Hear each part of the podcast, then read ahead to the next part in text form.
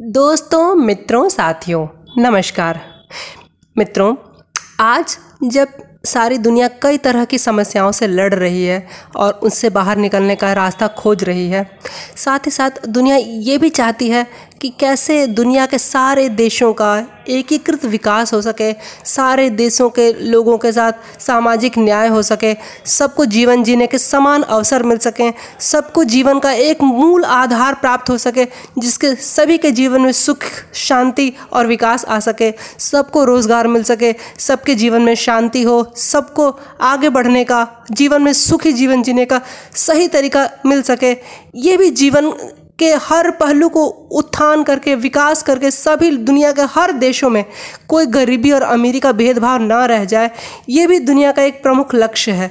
ठीक है, आज दुनिया में बीमारी और महामारी का प्रकोप है तथा भेदभाव और ऊपर नीचे विकास होने के कारण कुछ देश आगे निकल गए हैं, कुछ देश पीछे निकल गए हैं। लेकिन संयुक्त राष्ट्र की एक संस्था ऐसी संस्था है जो चाहती है कि दुनिया के सभी राष्ट्र, सभी देश आपस में मिल करके एक ऐसी योजना पर काम करें जिससे सभी देशों के सभी लोगों का विकास एक बराबर हो सके। ताकि जब भविष्य में एक ऐसी दुनिया हम बना सकें जिसमें सभी देश के लोग एक ही प्लेटफॉर्म पर या एक ही स्तर पर विकास करें, एक ही स्तर पर जीवन शैली जी सकें, तथा सबके यहाँ जो तकनीक हो, जो आगे बढ़ने के रास्ते हों, वो बराबर हों, शिक्षा बराबर हो, महिलाओं का और पुरुषों का जीवन में बराबर भागीदारी हो। तो धरती एक ऐसी बनाई जाए, ये बहुत ही आदर्श और आइडियल सिचुएशन की बात हो रही है। लेकिन हम लोग को प्रयास ऐसा करना है कि दुनिया के सभी देशों में समान अवसर उपलब्ध हो जाए, जिससे भविष्य वाली दुनिया, आज की दुनिया से काफ़ी अच्छी, बेहतर और अलग हो। मित्रों ऐसा करने के लिए संयुक्त राष्ट्र संघ ने 2015 में एक सस्टेनेबल डेवलपमेंट गोल की स्थापना की थी। सस्टेनेबल डेवलपमेंट गोल का मतलब है कि दुनिया में सारे देशों में एक प्रकार से विकास किया जाए, जिससे कुछ ऐसे लक्ष्य हैं जो जीवन के विकास के प्रमुख प्रमुख केंद्र हैं, उन सबको सारे देश एक साथ प्राप्त कर सकें। जिससे क्या होगा कि सारे देशों में विकास की जो असमानता है, वो धीरे धीरे कम हो जाए और एक एक सीमा जो विकास की मिनिमम सीमा, जो न्यूनतम सीमा है, उतनी हर देश में प्राप्त हो जाए। जिससे क्या होगा कि विकास की एक दर जो है, एक औसत दर जो है, एक अच्छी, बराबर, समतुल्य सभी देशों में उपलब्ध हो ही जाए। इसके लिए संयुक्त राष्ट्र ने 2015 में एक सतत विकास के लक्ष्य, यानी सस्टेनेबल डेवलपमेंट गोल की स्थापना की तथा इन्हीं लक्ष्यों को प्राप्त करने के लिए 2030 में हमें कैसे ये सारे लक्ष्य प्राप्त हो जाए, इसके लिए एक लक्ष्य का निर्धारण किया गया।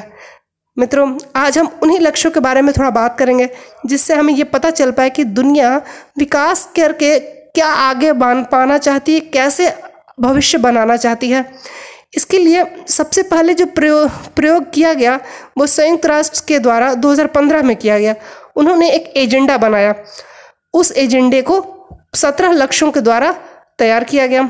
तथा ये निश्चित किया गया कि 2030 तक इस एजेंडे को कैसे सारे देश मिलकर के अधिक से अधिक प्राप्त करने का प्रयास करें। इसीलिए इस एजेंडे को एजेंडा 2030 के नाम से बुलाया गया। मित्रों, इस एजेंडे का उद्देश्य जो था वो दुनिया के सभी देशों में बेहतर और आज के मुकाबले अधिक संपन्न भविष्य प्राप्त करना लक्ष्य था। इसके अंदर जो सत्रह मुख्य लक्ष्य थे, उनके नाम मैं आपको बताता हूँ। उनमें प्रमुख लक्ष्य थे सबसे पहले गरीबी उन्मूलन। मित्रों दुनिया में कई सारे देश बहुत ज़्यादा गरीब हैं। गरीबी की तो हालत अफ्रीका देशों में जाकर के आप देख सकते हैं। अगर आप यूरोपीय देशों में और, और अमरीकी देशों में जाकर देखेंगे तो आपको अफ्रीका के देशों के बीच और, और यूरोपीय देशों के बीच की जो भारी असमानता है जो भारी गरीबी है वो साफ़ दिख जाएगी।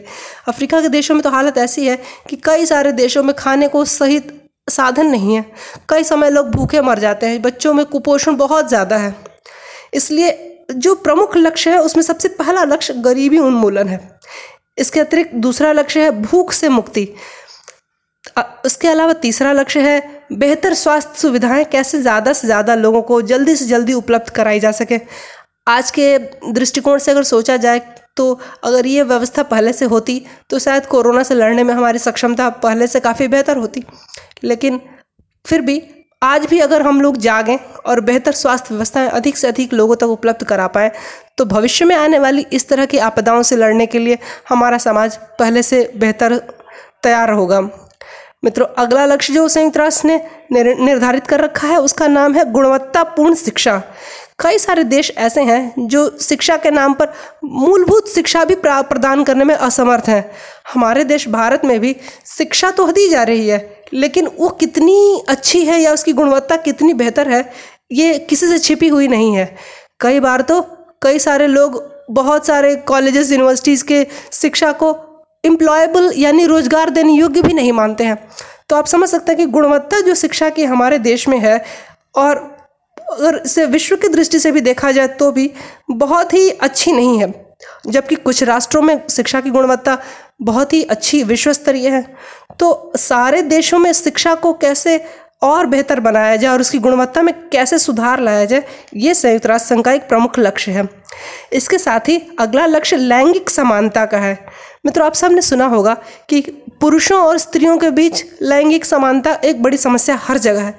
ये सिर्फ़ पिछड़े देशों में ही नहीं, ये बड़े अमीर देशों में भी है। यूरोप की कंट्रीज़ में भी ऐसे लोग शिकायत करते हैं कई बार तो आपने सुना होगा कि हॉलीवुड में काम करने वाले एक्टर और एक्ट्रेसेस इस बात के लिए कंप्लेन करते हैं कि दोनों के बीच आय जो होती है या दोनों के के बीच जो उनको जो पेमेंट सैलरीज मिलती हैं, वो बराबर नहीं है। यानी कि एक्ट्रेसेस को वहाँ पर भी स्ट्रगल करना पड़ता है, वहाँ भी संघर्ष करना पड़ता है समानता के लिए। आपने सुना होगा कि बहुत सारे खिलाड़ी विम्बल्डन में खेलने के लिए टेनिस प्लेयर्स वो शिकायत करते हैं कि स्त्रियों को जो खेलने के लिए जो पैसे मिलते हैं, वो पुरुषों के मुकाबले कम हो जाते हैं। जबकि स्त्रियाँ इसके लिए बराबरी की मांग हमेशा करती रहती हैं। तो लैंगिक समानता भी एक बहुत बड़ा लक्ष्य है जो संयुक्त राष्ट्र संघ ने अपने तरफ़ से निर्धारित कर रखा है। इसके बाद स्वच्छ पानी तथा स्वच्छता हमारे लिए कितनी आवश्यक है, ये तो कहने की भी आवश्यकता नहीं है। जीवन के लिए सबसे मूलभूत आवश्यकताओं में से सबसे इंपॉर्टेंट जो वस्तु है वो पानी है। तो स्वच्छ पानी कैसे सभी तक उपलब्ध कराई जा सके तो जीवन में स्वच्छता कैसे उपलब्ध कराई जा सके, ये भी संयुक्त राष्ट्र संघ का एक प्रमुख लक्ष्य है। मित्रों, भारत में सरकार ने पानी के लिए नल जल की योजना बना रखी है। आप सबको पता ही होगा। तथा स्वच्छता के लिए तो हमारे विशेष रूप से स्वच्छता अभियान चलाया जा रहा है।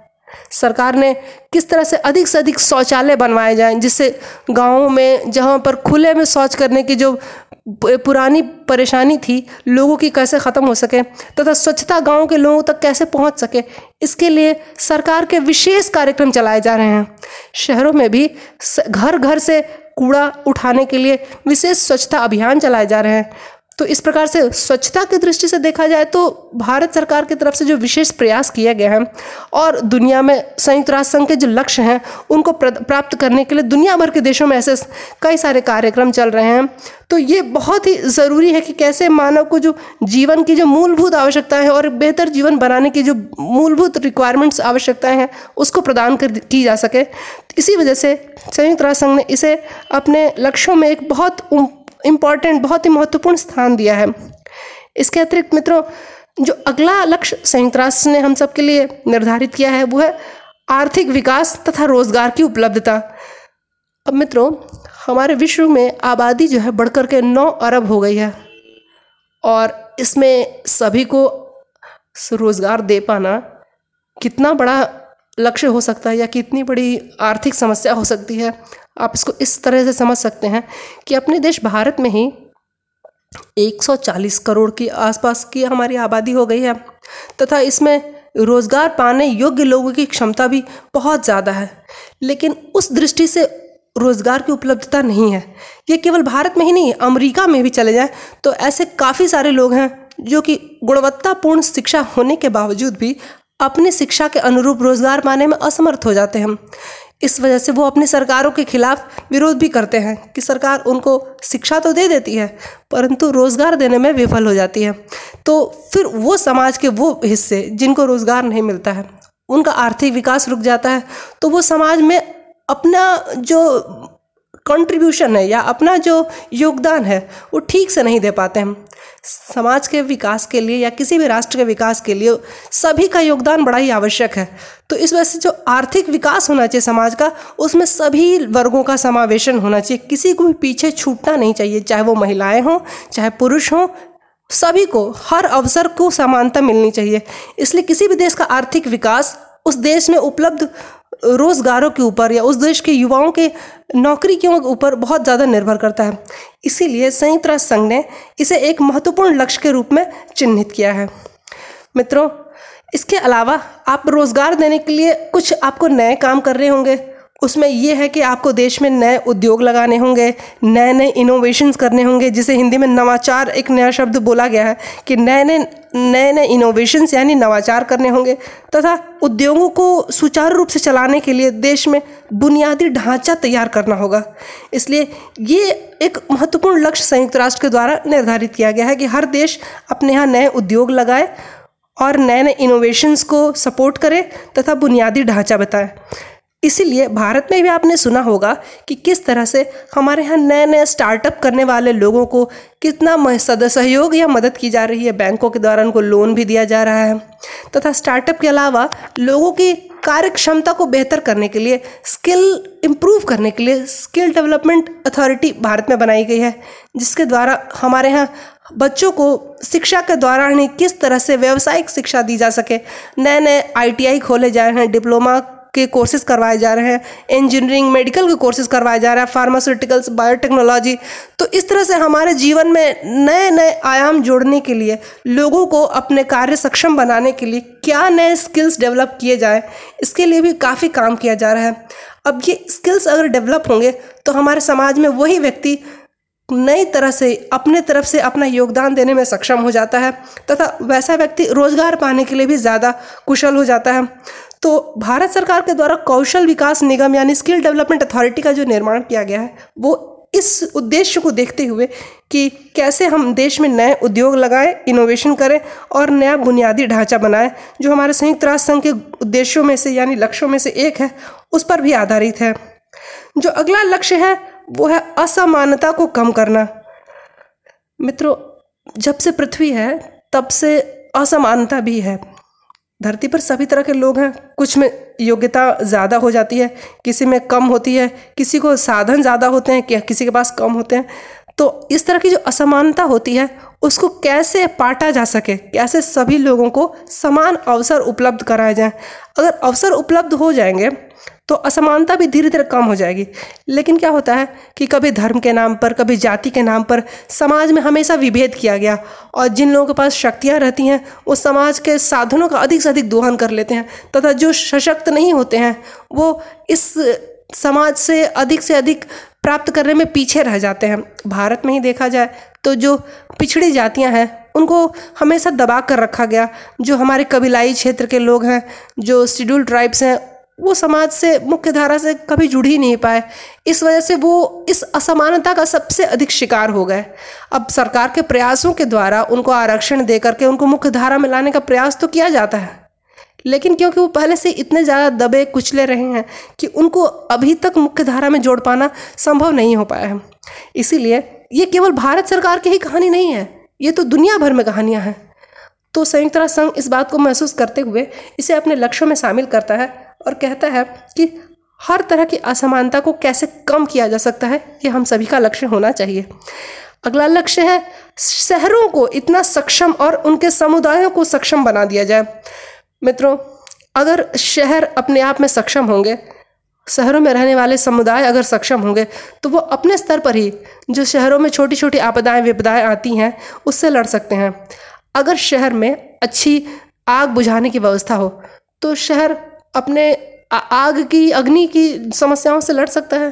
अगर शहर में अच्छी परिवहन व्यवस्था हो, मेट्रो हो तो आप अपने लोगों को आगे पीछे एक दूसरे स्थान से दूसरे स्थान तक ले जाने के लिए सहयोग कर सकते हैं।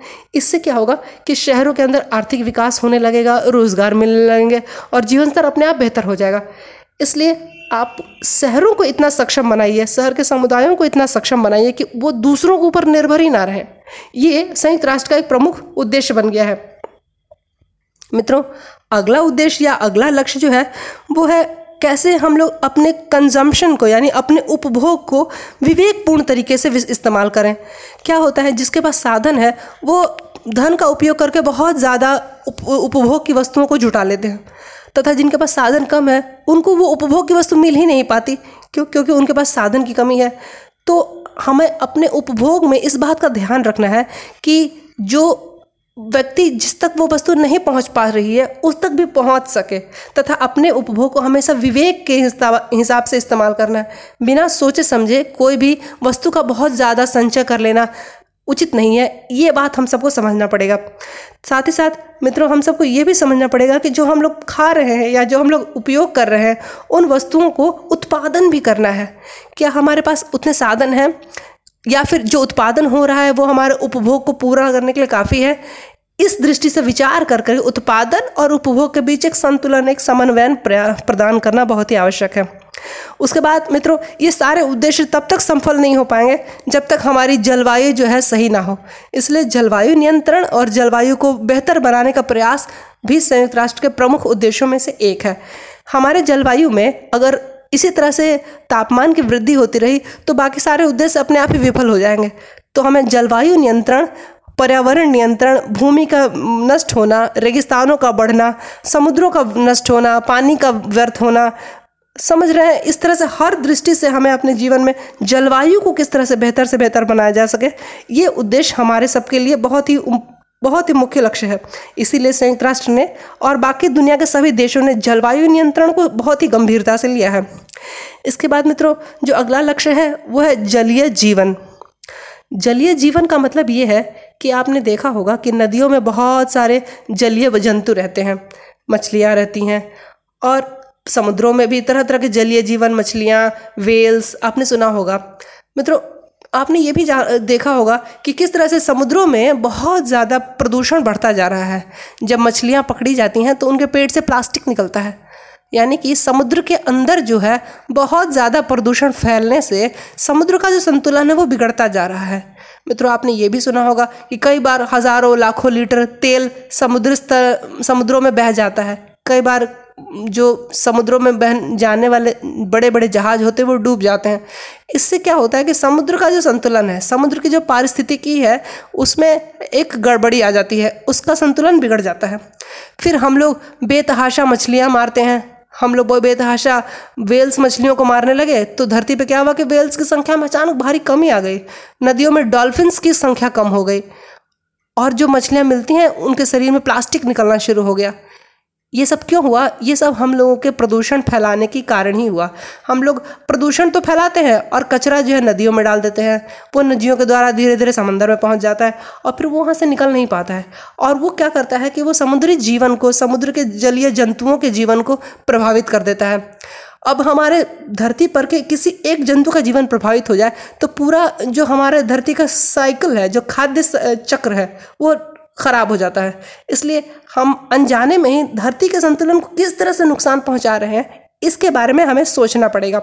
इसीलिए संयुक्त राष्ट्र संघ ने जलीय जीवन को भी बहुत महत्वपूर्ण लक्ष्य के रूप में चिन्हित किया है।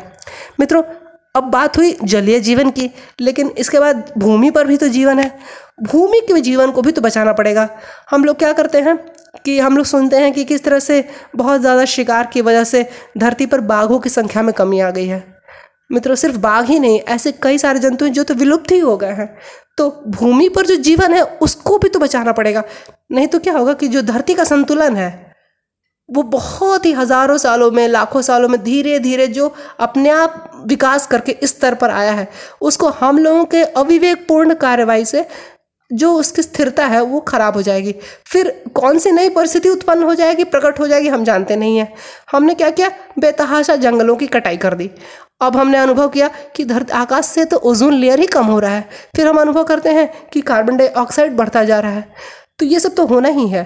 अगर हम अपने बिना सोचे समझे जन, अपने पर्यावरण के साथ छेड़छाड़ करेंगे, भूमि पर जो जीव जंतु उनका विनाश करेंगे तो मूलतः वो उनका विनाश नहीं है, वो अंततः हम सभी का विनाश ही है। धरती पर सिर्फ़ पुरुष और नारी यानी मानव जाति ही रहने के लिए नहीं आए हैं। ये धरती सभी की है और सभी को मिल करके ही अगर हम धरती पर रहेंगे, तभी ये धरती जीवित रहेगी। और अगर हमने सिर्फ़ अपने लिए जीने का उद्देश्य बनाया तो वो उद्देश्य ज़्यादा दिन नहीं चल पाएगा और धरती पर अन्य जीव जंतुओं के साथ साथ हम भी बहुत जल्दी ही विलुप्त हो जाएँगे। इसीलिए धरती के ऊपर जो जीवन है, उसको किस तरह से संयोजित किया जाए, किस तरह से बचाए रखा जाए, ये संयुक्त राष्ट्र संघ का एक बहुत प्रमुख लक्ष्य है। इसके बाद धरती पर जो मानव जाति है, उसके बीच आपसी स्पर्धा, आपसी हिंसा न हो और सभी को न्याय का समुचित अवसर मिल सके। इसके लिए संयुक्त राष्ट्र ने शांति, न्याय तथा मज़बूत सामाजिक संस्थाओं को बनाने का एक लक्ष्य निर्धारित किया है। धरती पर शांति कब बनी रहेगी? जब सारे राष्ट्र आपस में प्रेम से रहेंगे और एक दूसरे का दोहन करने का या एक दूसरे का से अनुचित लाभ प्राप्त करने की इरादे या इच्छा नहीं रखें। इसलिए संयुक्त राष्ट्र ने शांति बनाए रखने के लिए दुनिया भर में कई सारे योजनाओं पर काम किया है तथा देशों के बीच न्याय हो कोई अन्यायपूर्ण गतिविधि ना हो, इसके लिए भी उनका उद्देश्य रहता है।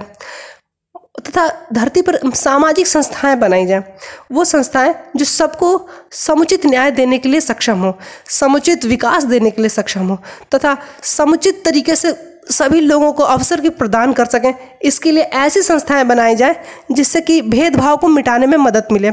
ये भी संयुक्त राष्ट्र का एक प्रमुख लक्ष्य है और इन लक्ष्यों को प्राप्त करने के लिए सभी लोगों की भागीदारी हो, एक आपसी कोऑर्डिनेशन समन्वय हो, एक समझदारी हो अंडरस्टैंडिंग हो, तभी ये सारे लक्ष्य पूरे हो सकते हैं। तो इस तरह से संयुक्त राष्ट्र संघ ने सत्रह लक्ष्यों के निर्धारण कर रखा है, जिसको पाने के लिए उन्होंने सत्तर छोटे छोटे टारगेट्स बना रखे हैं, तथा 115 ऐसे सूचकांक बनाए हैं, जिन सभी सूचकांकों से हर देश में उन लक्ष्यों को, उन टारगेट्स को पाने के लिए कितना काम हुआ है, वो झलकता रहता है। मित्रों अब इसी लक्ष्यों को प्राप्त करने के लिए भारत सरकार क्या कर रही है, ये हम लोग जानना चाहेंगे। क्योंकि अगर आपको याद हो तो कल ही भारत सरकार की नीति आयोग ने एक रिपोर्ट जारी की है, जिसमें वो कहते हैं कि किस प्रकार केरला जो है, इन लक्ष्यों को प्राप्त करने के लिए कितनी गंभीरता से काम कर रहा है? और केरला ने तो इन लक्ष्यों को प्राप्ति में देश भर में पहला स्थान प्राप्त किया है और उसे सौ में से कुल पचहत्तर अंकों की प्राप्ति हुई है। और जो सबसे पिछड़े राज्य हैं, उसमें सबसे पिछड़े राज्य में बिहार और उसके बाद झारखंड आते हैं इसके अतिरिक्त केरला के बाद जो सबसे अव्वल प्रदर्शन करने वाले राज्य हैं, उसमें हिमाचल प्रदेश और तमिलनाडु हैं। इन दोनों को सौ में से चौहत्तर अंकों की प्राप्ति हुई है। मित्रों, ये आयोग, नीति आयोग की जो रिपोर्ट है, वो हर वर्ष छापी जाती है और 2018 से ये चल रही है। इससे क्या हो रहा है कि सभी राज्य और केंद्र शासित प्रदेशों में इन्हीं लक्ष्यों को प्राप्त करने के लिए कहा गया है। और इसका आधार जो है सामाजिक, आर्थिक और पर्यावरण संबंधी है। सभी राज्य अपने सामाजिक, आर्थिक और पर्यावरण के ऊपर काम करके इन लक्ष्यों को प्राप्त करने की कोशिश में लगे हुए हैं। पहली बार ये 2018 में रिपोर्ट आई थी तथा इसके परिणाम सरकार जो है, जो मज़बूत कोशिशें लगातार किए जा रही है, उससे इसके परिणाम में हमेशा धीरे धीरे सुधार दिखाई देने लगा है। हमारे नीति आयोग के जो सीईओ श्री अमिताभ कांत जी हैं, उन्होंने भी बताया है कि भारत जो है, इन लक्ष्यों को प्राप्त करने के लिए कितनी कोशिशें कर रहा है। भारत का प्रदर्शन 2019 के मुकाबले 2021 में बेहतर हो गया है। 2019 में भारत को कुल 60 अंक मिले थे 100 में से, जबकि 2021 में छियासठ अंकों की प्राप्ति हुई है। और इस बेहतर प्रदर्शन के लिए जो छठे और सातवें गोल हैं, उसमें भारत ने बानवे और तिरासी, समझिए कि कितने अच्छे अंक प्राप्त किए हैं। आंध्र प्रदेश ने भी सौ में बहत्तर अंकों की प्राप्त की है। और जो सबसे अच्छे प्रदर्शन करने वाले राज्य हैं मित्रों, उसमें आपको मैं बताता हूँ कि छोटे राज्यों का भी कितना रोल है। इसमें मिजोरम जिसने 12 अंकों का सुधार किया है, हरियाणा ने 10 अंकों का सुधार किया है और उत्तराखंड ने भी 8 अंकों का सुधार किया है।